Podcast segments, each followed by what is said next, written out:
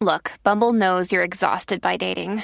All the must not take yourself too seriously and 6 1 since that matters. And what do I even say other than hey? well, that's why they're introducing an all new Bumble with exciting features to make compatibility easier, starting the chat better, and dating safer. They've changed, so you don't have to. Download the new Bumble now. And now, from beyond our dimension, this is the Jeff Mara Podcast. Here's Jeff. My guest is Jason Hewlett, best selling author, journalist, and broadcaster. He's the director and co creator of the award winning paranormal reality series We Want to Believe and the narrator for the UFO show, both which are on the Paranormal Network. He has a book out on near death experiences, which we will talk about today and more. Jason, thank you so much for being my guest and welcome. Thanks so much for having me on, Jeff. It's great to be here. Jason, how did you get interested in near death experiences in the first place? Well, it's funny. Like it's it's one of those because uh, one of my hobbies is I'm a I'm a paranormal investigator. So I've always been interested in in what happens when we die. Uh, and part of that, and I was interested in it as a kid. So it was one of just something I've always had a fascination with, you know, like watching old shows like In Search of and Unsolved Mysteries and Sightings, you know, and just growing up in an area with reported Bigfoot activity. It's just something I was always fascinated with. Um, but my father passed away when I was 19 and he died of a heart attack and that kind of really kicked off you know wondering what happens when we die like is is death the end or does something continue on and i'd had you know ghostly experiences you know been in places where there's could have been haunting activity and had unexplained stuff happen um so that was kind of built the foundation of being having an interest in paranormal and paranormal investigation which I, I started doing about 20 years ago but doing it like quote unquote professionally since 2017 as part of a group you know working with peter etc and we we had written we were we'd written a book about Peter's life uh, called "I Want to Believe: One Man's Journey into the Paranormal," and we were writing a second book. And while writing the second book, we were interviewing various other paranormal investigators about their interests and theories, etc. And we were interviewing uh, an investigator out of New York named Angela Artuso. And when she was telling her story, she told of an experience she had that was a near death experience basically. And it was so compelling and, and also kind of frightening and, and, and also a little bit like, you know, enlightening. And it was one of those when we finished the interview and logged off, and Peter's like, wow, that was great. And I said, Yeah, I said, Peter, we, we can't put that story in this book. We need to write a book about near death experiences because there's just, it would, that story was so compelling that it would become lost in the shuffle of all the other stories just about paranormal investigators' journeys. But if we could tell it as part of a whole book on near death experiences, I think it would be better served. And so we pitched it to our publisher, which is Beyond the Fray Publishing, and they liked the idea. And we were contractually obligated to write a third book. So that became the next book, which in the end became Dying Light. Uh, and it's, yeah. And so that's really where it kicked off. And then doing this book to research it, I mean, we started work on it last October. You know, it took months, like a lot longer to research because it wasn't just simply telling stories. I wanted to kind of try to cover off just what is death and kind of the, for lack of a better word the death experience so we talked about we, we interviewed people who had like near death experiencers a grief counselor like a neurologist you know a, a you know physicist um, and and also just you know getting into past lives like reincarnation and just trying to kind of give this whole overview of what what death could be and what happens to us when we die I'm sure you've seen quite a few similarities in the near death experience. Have you guys ever mapped out like the stages of an NDE? Like first you leave your body, then you go to the black void, then you may go through the tunnel, and then you may go out into the universe, or et cetera, et cetera, or anything like that? Well, what we kind of learned, and I mean, it was what helped is Peter actually had a near death experience himself, right? Like he'd he'd had a liver uh, transplant, and right before the transplant, he'd basically flatlined, and his experience was had the similarities that you get. But what we found writing this book is, despite their similarities, the experience is also very subjective, depending on the person and, and what their life experience is and their spiritual background and whether they're an atheist or a Catholic and one of one of the interviews was with Lynn Russell, who was a researcher. Mm-hmm. Um, into near death experiences. And she's wrote written a couple books herself, and she investigated 2,500 cases of near death experiences, and she kind of provided good insight. And yeah, there there is sort of the stages where you know, uh, for some, where you do that sensation, you, you have the out of body experience, and then there's the tunnel experience with the light, and then there's you know the, the other beings that are present, and and sometimes that that too is very subjective. One of the people we interviewed in the book saw someone that was he was raised Catholic, and that being looked a lot like like Jesus. You know what I mean? And then another woman, um, Mary Helen Hensley, it was like old people because she'd always had an affinity for for older people, right? And then then there's Angela's, which was like a man in black, and she didn't have, but she didn't have the tunnel, and she didn't have the out of body experience, and she was, for all intents and purposes, awake the whole time, but she was basically dead. So it, there was that's what I found most fascinating is that that every case is a little bit different despite the cylinder. Even the light changes, you know, from like a dark light to a white light to a clear light. It was really fascinating how like there's despite some being very similar, there was no two that were completely alike. How have you personally changed after writing this book? I it was I changed quite a bit actually in terms of my my view of everything.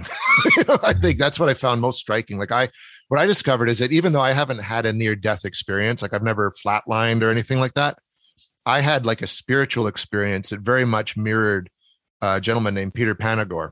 Mm-hmm. Part of his near death experience, and in his, he was talking about he like he did the whole where he ended up in the universe. Do you know what I mean? And was expanded to the huge and then contracted and could see kind of the world. But when he decided he didn't want to continue, and was basically flicked back to life. He went into this place where he was kind of going back down a tunnel, and there's a bunch of different doorways that could lead. You could kind of go to any life you wanted when you went back. And I had this spiritual experience one night where I'd kind of was relaxing in the basement. I'd kind of gone outside to get some air. It was November, so it was cool. And I climbed into bed. And as soon as I got into bed, just something was wrong. And I just felt almost like I was going to leave my body and you know, I was freezing, like I was freezing cold, like I'd been outside for hours. And basically, this it was the same thing. I was kind of I closed my eyes and there was like this all these options came open to me, and this voice was saying, at this point, you can go wherever you want. You can go to a life where you married someone else. You could go to a life where your father didn't die. All these different opportunities. You you choose where you, what kind of life you want from here on in. And I was freaking out, you know, because I've been married for you know that point 12 years. I had like you know an eight year old son I didn't want to leave it, but it was just so I'd like, no, I want to come back. I want to come back. My wife basically had to hold me because I was crying and losing it. And she's like, where were you? Like I was outside for maybe a minute, but she says, you're freeze, like your whole body is ice cold and you're freezing. And I just was shaking violently. And uh, I kind of eventually calmed down and fell asleep, but I, have never forgotten that. Hmm. So I don't know what happened, but it was very much a, like a part of like a near death where you kind of you can now go on to wherever you want to go in life. You can pick a different reality. You can pick a different. And hearing Peter talk about that just was like getting hit in the head with a hammer. Like I kind of I didn't die, but I had an experience that was almost like a partial part of the, what these other people are experiencing, and that kind of to me opened up a whole world of possibilities of what is going on around us. Well, you're up in Canada, and if it's the winter time, you know it could be freezing or below freezing cold? Did you just step out and get the newspaper or something and get super cold or what? I was just, I was, it was, I was then downstairs in the basement. We had the fire going, so it was hot. I was getting ready to go to bed. I went upstairs. I went, just went and stood on the back deck just to look around. And it was like a, it was November. So it was like, it was just above zero.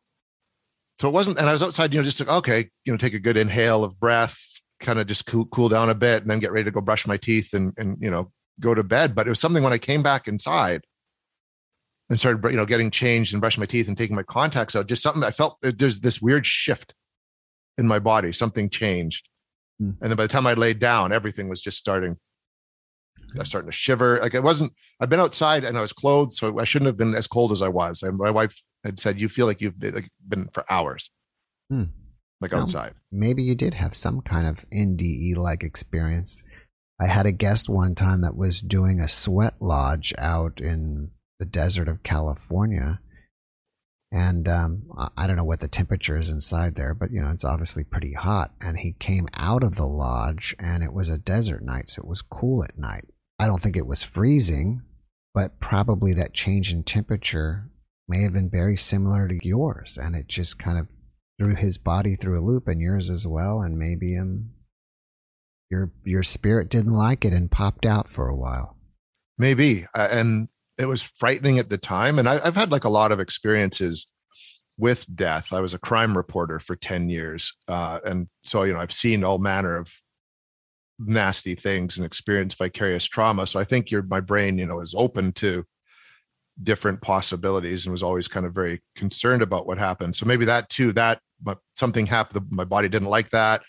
You know, you contemplate a lot of these kind of things anyways. And it just it opened up my idea. And you know, I've you know, as a paranormal investigator, you're automatically open to the possibility of life after death anyway. So maybe it was like the universe kind of showing me something.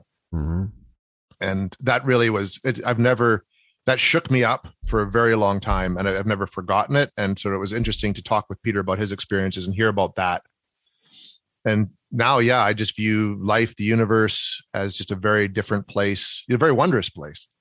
Um, and I've kind of become a big we talk about a lot in the book is like the whole multiverse theory and kind of the different yous and do you go when you die in one plane do you go to a different reality you know what i mean or mm-hmm. are you having these experiences so i think i've become way more spiritual um having written researched and written this book do you feel that that experience spiritually transformed you in any way absolutely yeah um i know now after having that that like I'm, I'm not scared of dying, which a lot of people who have near death experiences too, once they have it's like, cool, man, sign me up. When it, when it's my time, I'm completely okay with it because you're not worried at all. So I've kind of come out of it that way.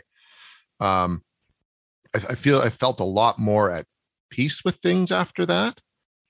And it sort of helped in terms of the people I've lost in my life. Like it, it, grief kind of lessens a bit because you know that they're somewhere else and you can kind of talk to them when when you want to like there's a lot of there's a few people we talk to in the book um, about how like through meditation you can almost change your vibrational frequency and go to these places anyways it's just a different plane of existence more than anything and i know when i've kind of done my meditations i've received insight you know from relatives and and you know even like I thought it was corny at first, but you know, your your angels and your guides. Well, no, now that I definitely know that there are people that, that I am convinced there are these other beings out there that are in touch and they're keeping an eye on you and you know and like you know my father's around and you can kind of tap into his wisdom if you need to you just kind of got to quiet yourself enough and uh just have that patience and just sort of almost change your vibrational frequency for lack of a better word. When you were experiencing that did it seem dreamlike or did it seem more real than even our reality here? Or something it felt different. more real because you know when you dream you dream right? Like and and it's i think sometimes even when you dream you're tapping into like you know your subconscious or experiences you had in a past life etc or, or, or currently having in a different plane of existence but that felt real i think that's what scared me so bad and almost maybe drove like the shivering and the cold is just like this is real like this is this i'm not dreaming this i haven't even laid down to go to sleep yet and this is happening like this is real and it felt hyper real you know and what was weird about it is the voice wasn't threatening. It was just, it was very calm and very compassionate and very, but it's like, you have a choice. Like you can choose right now what you want, right? Like you, you spend your life wondering, well, what happened if I had done this instead or that? Well, you can find out now if you want, but you're leaving here. So how much do you, you know, what what's more important? I just remember making that decision. No, I like my life right now. I like being with my wife and I like my son and I like, you know, the, the life we've got and I don't want to go. Do you think you were just hearing the voice, or did you actually feel the voice as well? As like you know a part of you. It, it that's a really good question, um, because it it felt like it was just there. You know what I mean? Like it didn't feel. I it it, it kind of felt like it was inside my head. So it wasn't like something standing separate, but there. So I guess in a way it would be like this this oneness. Really, it was like just something that was just there with me at the time, possibly even inside me.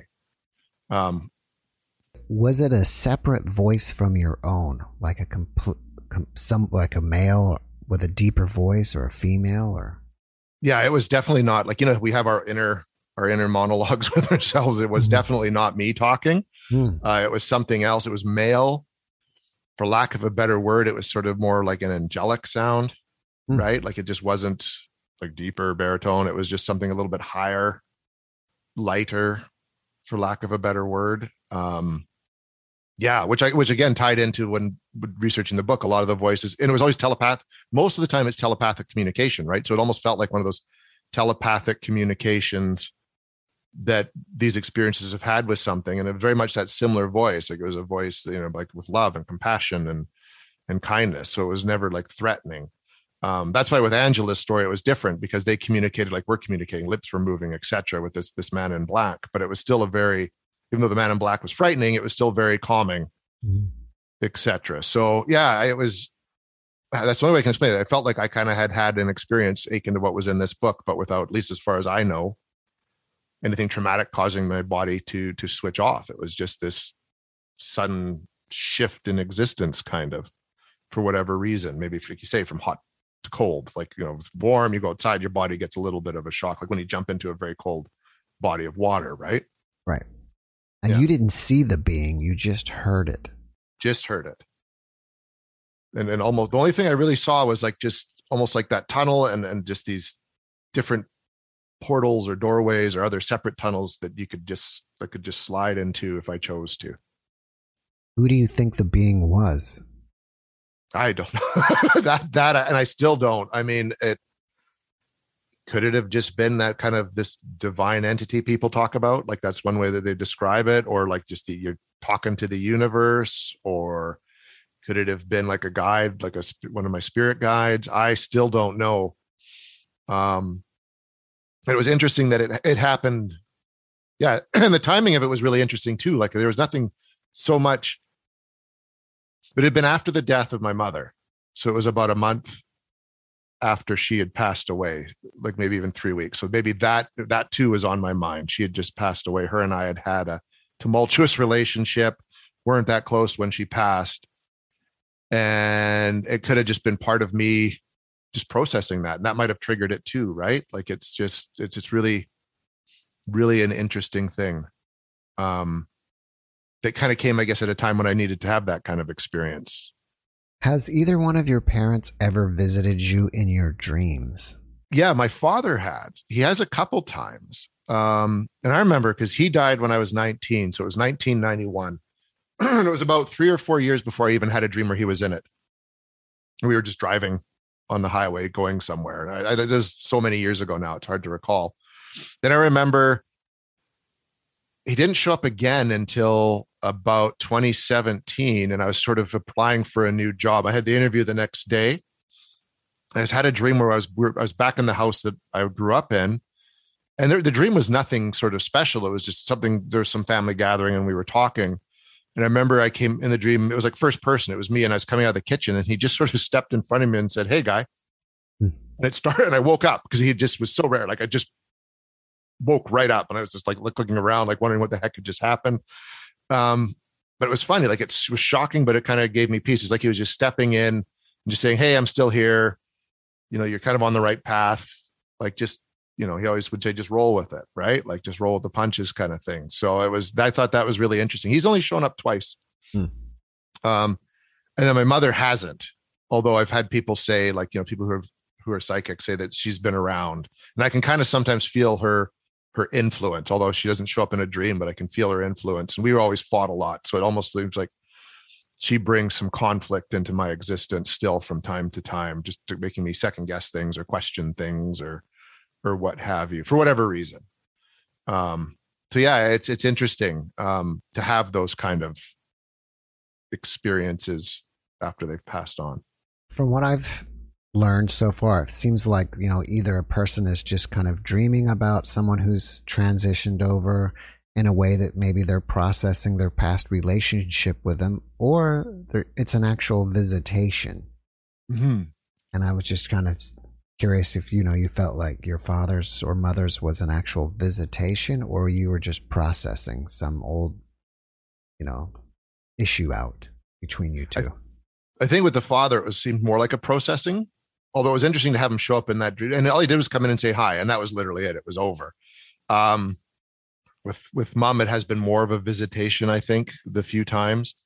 Um, I know the house, that house that I grew up in. I stayed in it after he had passed away, and he had built the house. like for for you know the family kind of thing.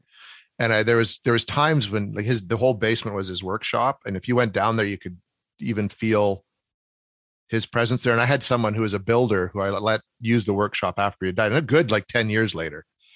And he would go down there to do some work, and would just say he just felt someone else down there with him like the whole time watching almost critiquing because dad was like a master builder. He built houses for a living right? And just kind of what well what are you doing? kind of thing and that's wrong. You know kind of thing like that. And he'd if i would find it uncomfortable yet there'd be times when you'd i'd hear things move in the house or even the heavy footsteps like what he would have even though there was nobody there. Um, so i think he hung around that house. And one of the most profound experiences i had is as a buddy of mine was visiting. I was living in the home just myself. He was visiting and staying there for a couple days. And we were talking about you know because he knew I believed in the paranormal, and so he was asking questions and he was talking about dad a bit, and because he'd never met my father, and he says, "Well, do you ever think that you know he's ever still around or comes back?" And I and when he said that, all the lights in the house went out, hmm. but the street light stayed on, and you could see out the window that other houses had their lights on. And dad could be a bit of a practical joker. So for whatever reason, I said out loud, like, not right now, dad. And then all hmm. the lights in the house came back on. Wow. Yeah. So that'd be the one confirmed visitation I believe that I really actually had from him, kind of thing. And yeah, that, I thought that was really pretty wild. Mm-hmm. Maybe he has a really strong attachment to that house and makes him want to, you know, stick around and see what's going on with the house and trying to take care of it. I'd I'd really like to figure out a way to go back to the people who purchased it and are living there now and ask if they've had any activity happen, right? Like if they still feel like there's something there or mm-hmm. not, right? I think that would be really interesting um, to see yeah, if he's still there. That may be a legal issue because they're going to say, why didn't you disclose that there's a ghost in the place before you sold it to us? Exactly, right? I mean, we sold it in 2003, so the paranormal wasn't quite as prominent in pop culture at the time. So I think those rules have come in since then. It, mm-hmm. But yeah, it would kind of really I'd like to figure out how to do that because I'm really curious if that if activity has continued on. Like we've been out of there almost 20 years now, so if they've had anything happen that they can't explain, or maybe Dad was just like, ah, the family's gone, I'm out. you know what I mean? I'm just, I'm done. So, in your research of NDEs, did you come across negative or hellish NDEs as well? No, that was the one thing that we didn't come across any that were that were negative. The closest could have been Angela's case just because this man in black, like her her story, she was on her way to work. Her mom was driving. She was sort of in the passenger seat taking notes. She worked at a hospital. So she was kind of figuring out her day. And they were T-boned and the, the vehicle, the truck hit her side and pushed them across the road. And somehow while that happened, she had because it was winter, she had a scarf around her neck. And that scarf became caught up in the grill of the truck that hit hmm. them. So she was getting strangled with that. And somehow before she could pass away, at least she could tell that that scarf came undone. But she was in the vehicle, all wrecked. Her mother was not hurt. So she got out to get help. And well, Angela's there and she's convinced that if she closes her eyes, she's dead. Like that, that's it. She looks over though, and this man in literally a man in black is sitting in the vehicle and he's like all dressed in black. His eyes are black. He's got porcelain white skin and slick black back black hair and he's just sitting there and doesn't even look at her. And she kind of asks like who are you? kind of thing. And you know am i dying? And all the, the man would really say is you're going to be okay. It's not your time. But he was kind of a frightening visage right? Even though he's speaking calmly and everything like that he's quite quite scary.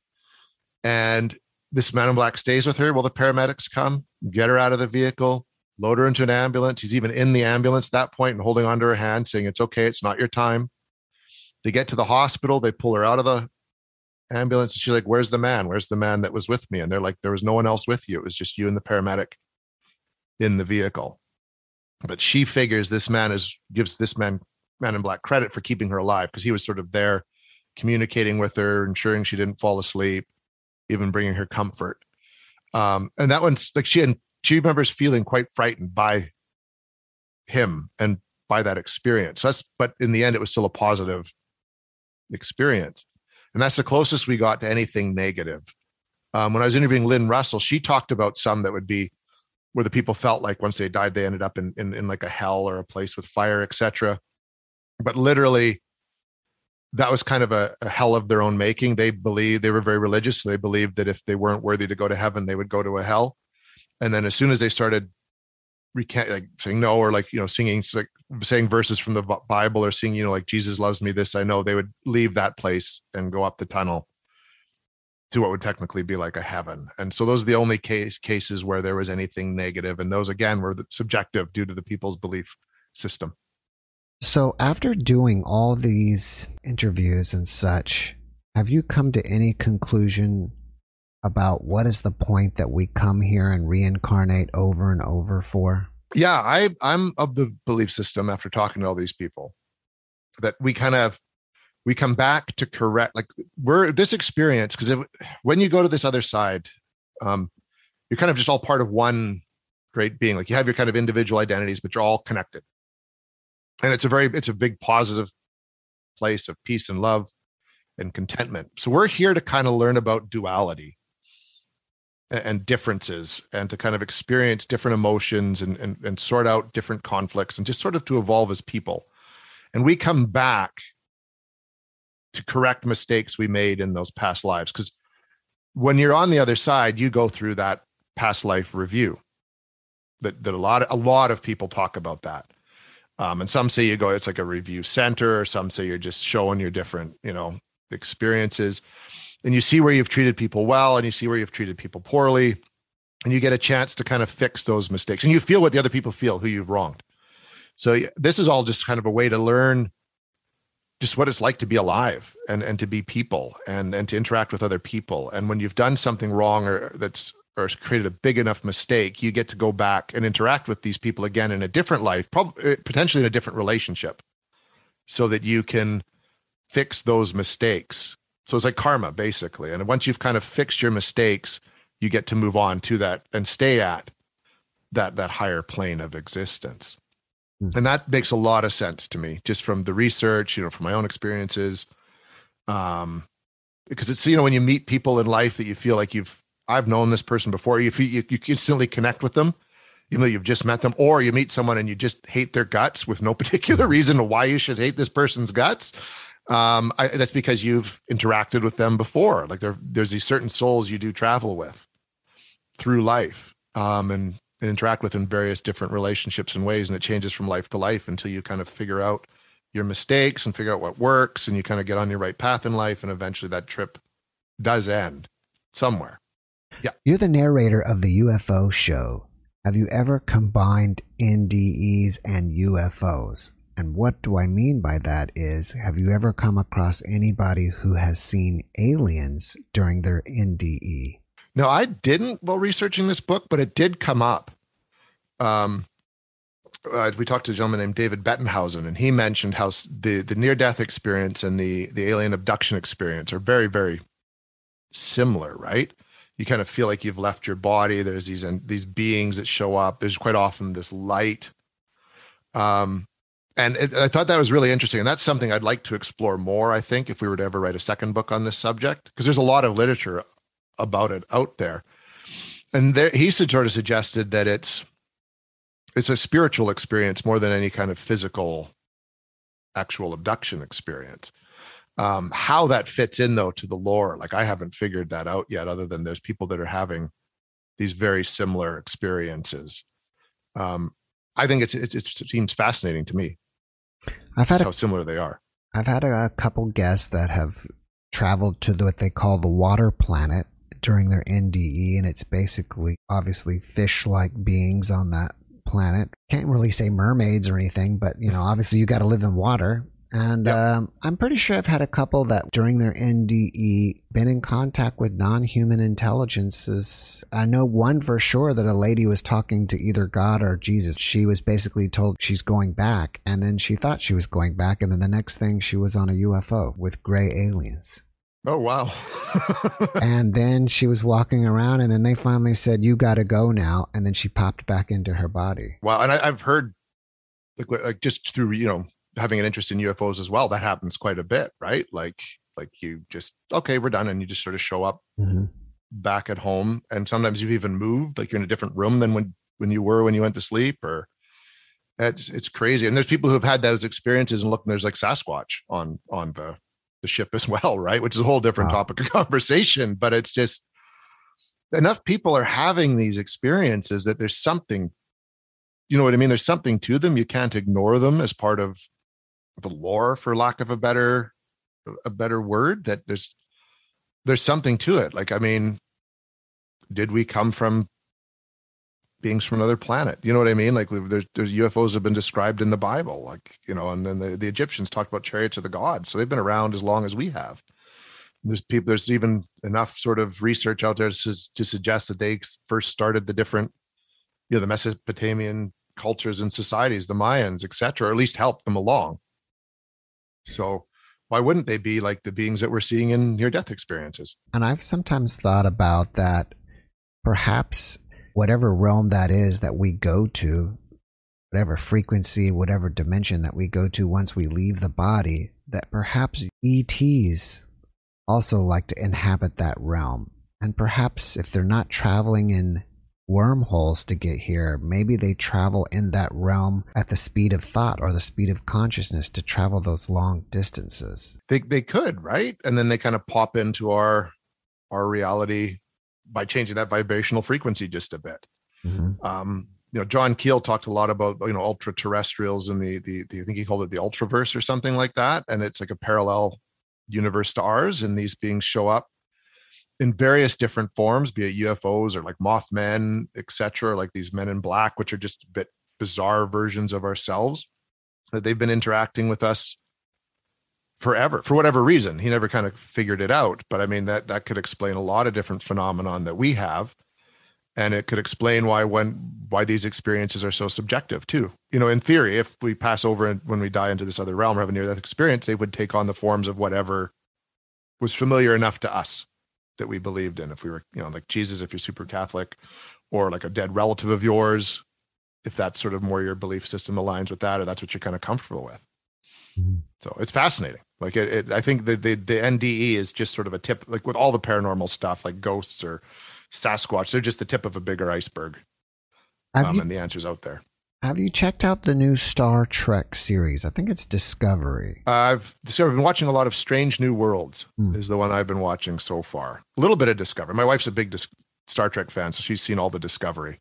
All right. Well, that's kind of interesting, and it's kind of along the same way that now they're traveling, you know, in the, within that conscious realm, and they could, you know, instead of warp drive, they just instantaneously go from one place to another. Oh, wow. That's sort of in the newer seasons of it? That's brand new, and, and I think eventually it breaks and they can't do it anymore.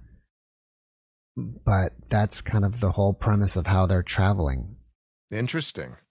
Just with thought, like we're going to go here, Well- and so they go there.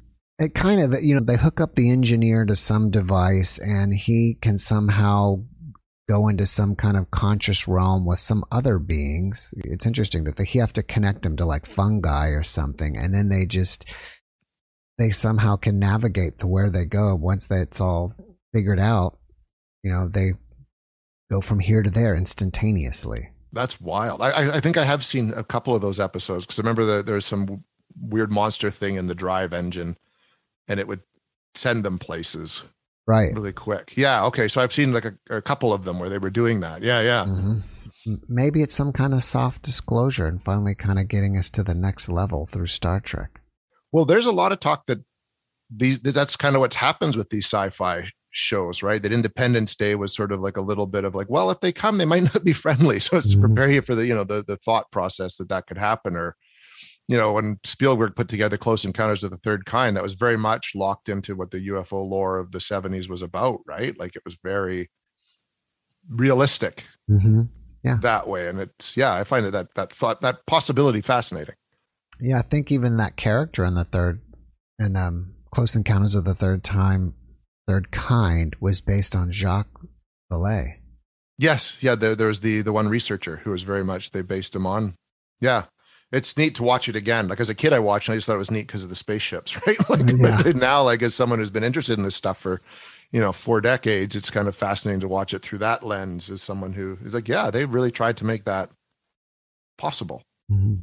Even tying in the disappearance. I can't remember the name of the flight, but all the the the pilots in the Bermuda Triangle, the, the, the, aircraft that had vanished. They tied it into that too, where they found the, the airplanes again. I think that's at the beginning of the movie. Right. And then when the ship lands, all the pilots do come out and they haven't even aged. Like they haven't aged at all.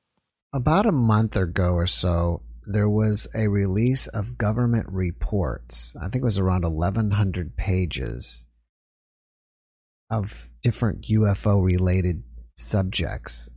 And one of them was about that they were considering nuking the moon and go and to make a deep tunnel inside of the moon to see if there's a metal that is there that it's just as strong as steel but like a thousand times lighter.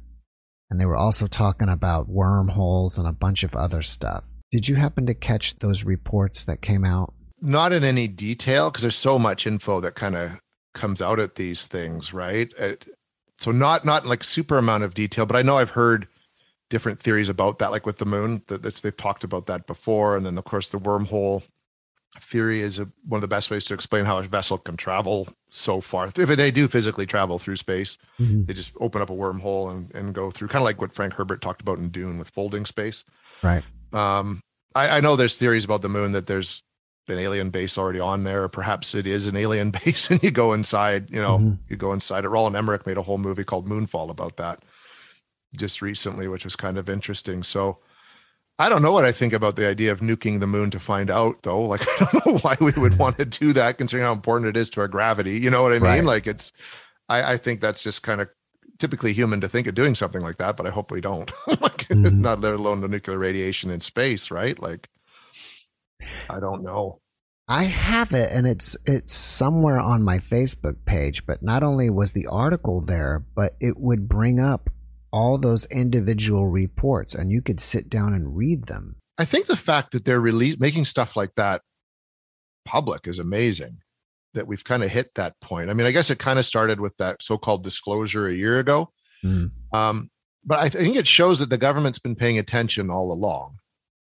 Um, and that they know that people out there aren't going to just stop talking about it. In fact, it's even more popular now than it's ever been. Um, I think even that the pandemic helped because people were at home and they were pondering these questions. And I think when you have something, it was the biggest experience we've had in kind of our our generation.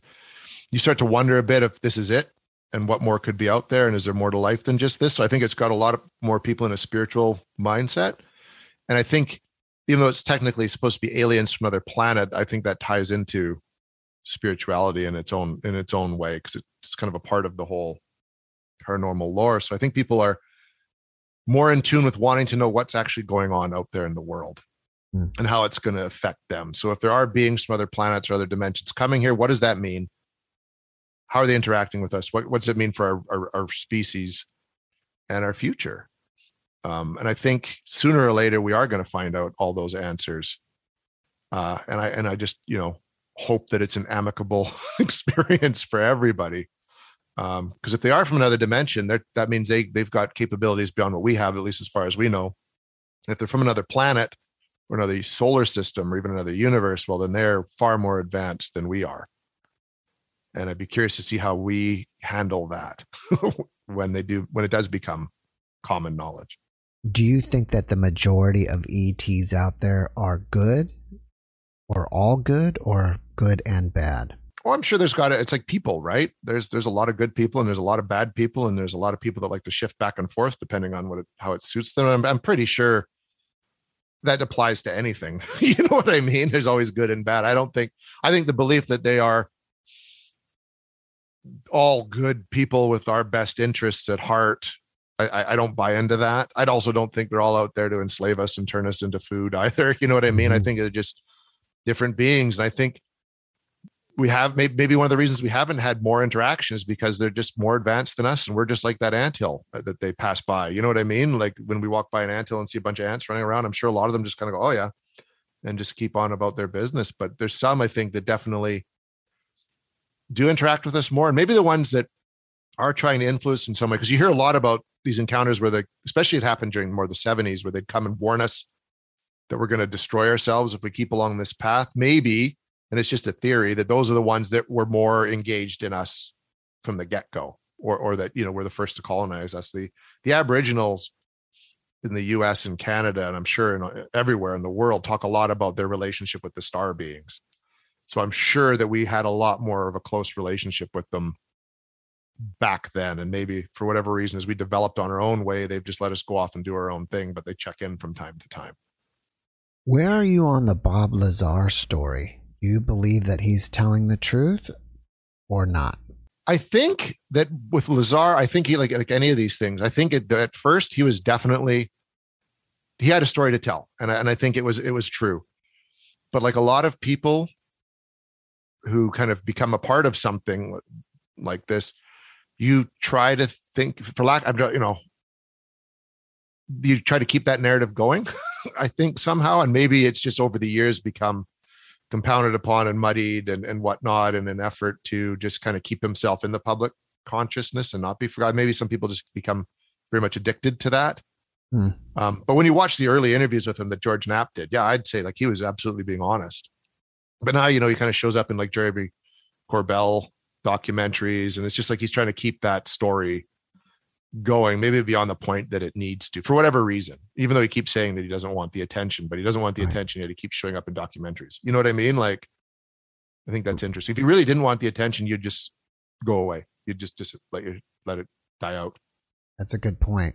Maybe it's not about the attention. Maybe it's about the revenue if he gets a piece of that or who knows? I'm sure that ties in you know i'm sure that is the big it's a big motivator for a lot of people in the yeah. end if you start making money at it you don't want to want that revenue to go away right? Like right. yeah i'm pretty much i mean you hear that with like ryan buell when he was hosting you know par, uh, paranormal state. That was a big thing but he still surfaces from time to time trying to do ghost tours and stuff like that right? I think you kind of like that Hmm. right there's a bit of fame and notoriety and i think if you do start to really enjoy it you don't want it to to just to end right do you think that uh, the U.S. government actually has ships. I I'm pretty confident that they do. I'm pretty much sure that's where like the stealth bomber technology came from, um, and other, you know, super spy planes. I'm pretty sure that's where these were sort of partially born out of that technology, right? I think you know the Roswell crash was the beginning, and then we've just since then. I'm sure there's uh, parts of the government that are they're in communication with with these beings, right? And that there's a sharing of technology to help us out along the way. Because some stuff, like we we definitely felt like we had a period where we advanced very quickly, right? And now it feels like that's almost sort of stagnated a bit in the last few years for whatever reason. So it wouldn't surprise me that we had the craft, and that craft was used to create all these wonderful new toys that we've got. And maybe now we've just sort of exhausted that at this point or are focused otherwise. But yeah, I think we definitely have alien craft. You said something earlier that I thought was really interesting, and that was that Sasquatch was also on an alien ship. And you live in the land of Bigfoot, so mm-hmm. what is your take? Do you think there's an actual population of Bigfoot? Big feet. I'm not sure how you pluralize I'm not that. Sure either, actually. Out there on the ground, because some people do report of seeing, you know, adolescent Bigfoot. Or do you think that there are some kind of interdimensional beings that just kind of beam down from time to time and beam beam out? Well, I'm sure, like, because there had, like, you know, Albert Ostman talked about his whole experience where there was like a whole family of them, and I'm, I'm sure, I'm sure there's a population of these creatures out there in the woods. But the more I've kind of dug into it, I, I'm convinced that there is sort of a paranormal slash supernatural aspect to them. You know, and even like at Skinwalker Ranch, there's been sightings of portals opening and large creatures coming and going. And yeah, they've had UFOs experience going on at the same time as Sasquatch have been seen, and some Sasquatch have been seen coming in and out of craft, right? So I'm, I think they kind of go back and forth. And I know our, our, our Aboriginal culture, especially where I live, talks a lot about, you know, the, the little people and the Sasquatch and these creatures that come through a, a doorway between worlds and they spend time here and then they go back to the other side. So I'm sure it's a creature that kind of just walks on both sides of that that plane and they spend time here and then they kind of go back back there maybe regularly maybe irregularly but they definitely pass back and forth i i, I no longer i was very much of the camp it's a flesh and blood creature a missing link blah blah blah but as the more i've dug into it and researched it and just talked to different people who research it and etc that it's there's more to it than just that hmm. and that it's definitely there is a supernatural spiritual side to to the Sasquatch. Since you're up there in Canada, have you actually ever met a person who has had a Bigfoot encounter and you know will say something like I'll I'll never go hunting again because I'm just too freaked out about it?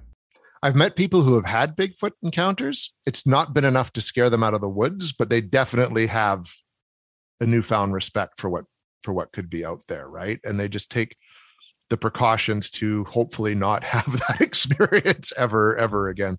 One of them is a gentleman he, who is an Aboriginal, and he he believed in it before, and then when he saw it, it was just like holy cow. Um, it's real and it's huge, and it's to experience it, even if it isn't being threatening. It it's a it's a threatening experience because it's just Mm-hmm. something that's so big, and just not what we're used to encountering, like at all. Yeah. So he goes very much respectful and gives an offering to the woods when he goes out there. You know what I mean? And one thing in his belief system, if you see it, like you go and you don't look back. Because if you look back, it can follow you home. So I remember he was telling me where he had his experience and he just got back in his truck and he just drove and it took every effort to not look in the rear view to make sure it was still coming after him, kind of thing. And he just drove straight back into town. Hmm, that's interesting. All right.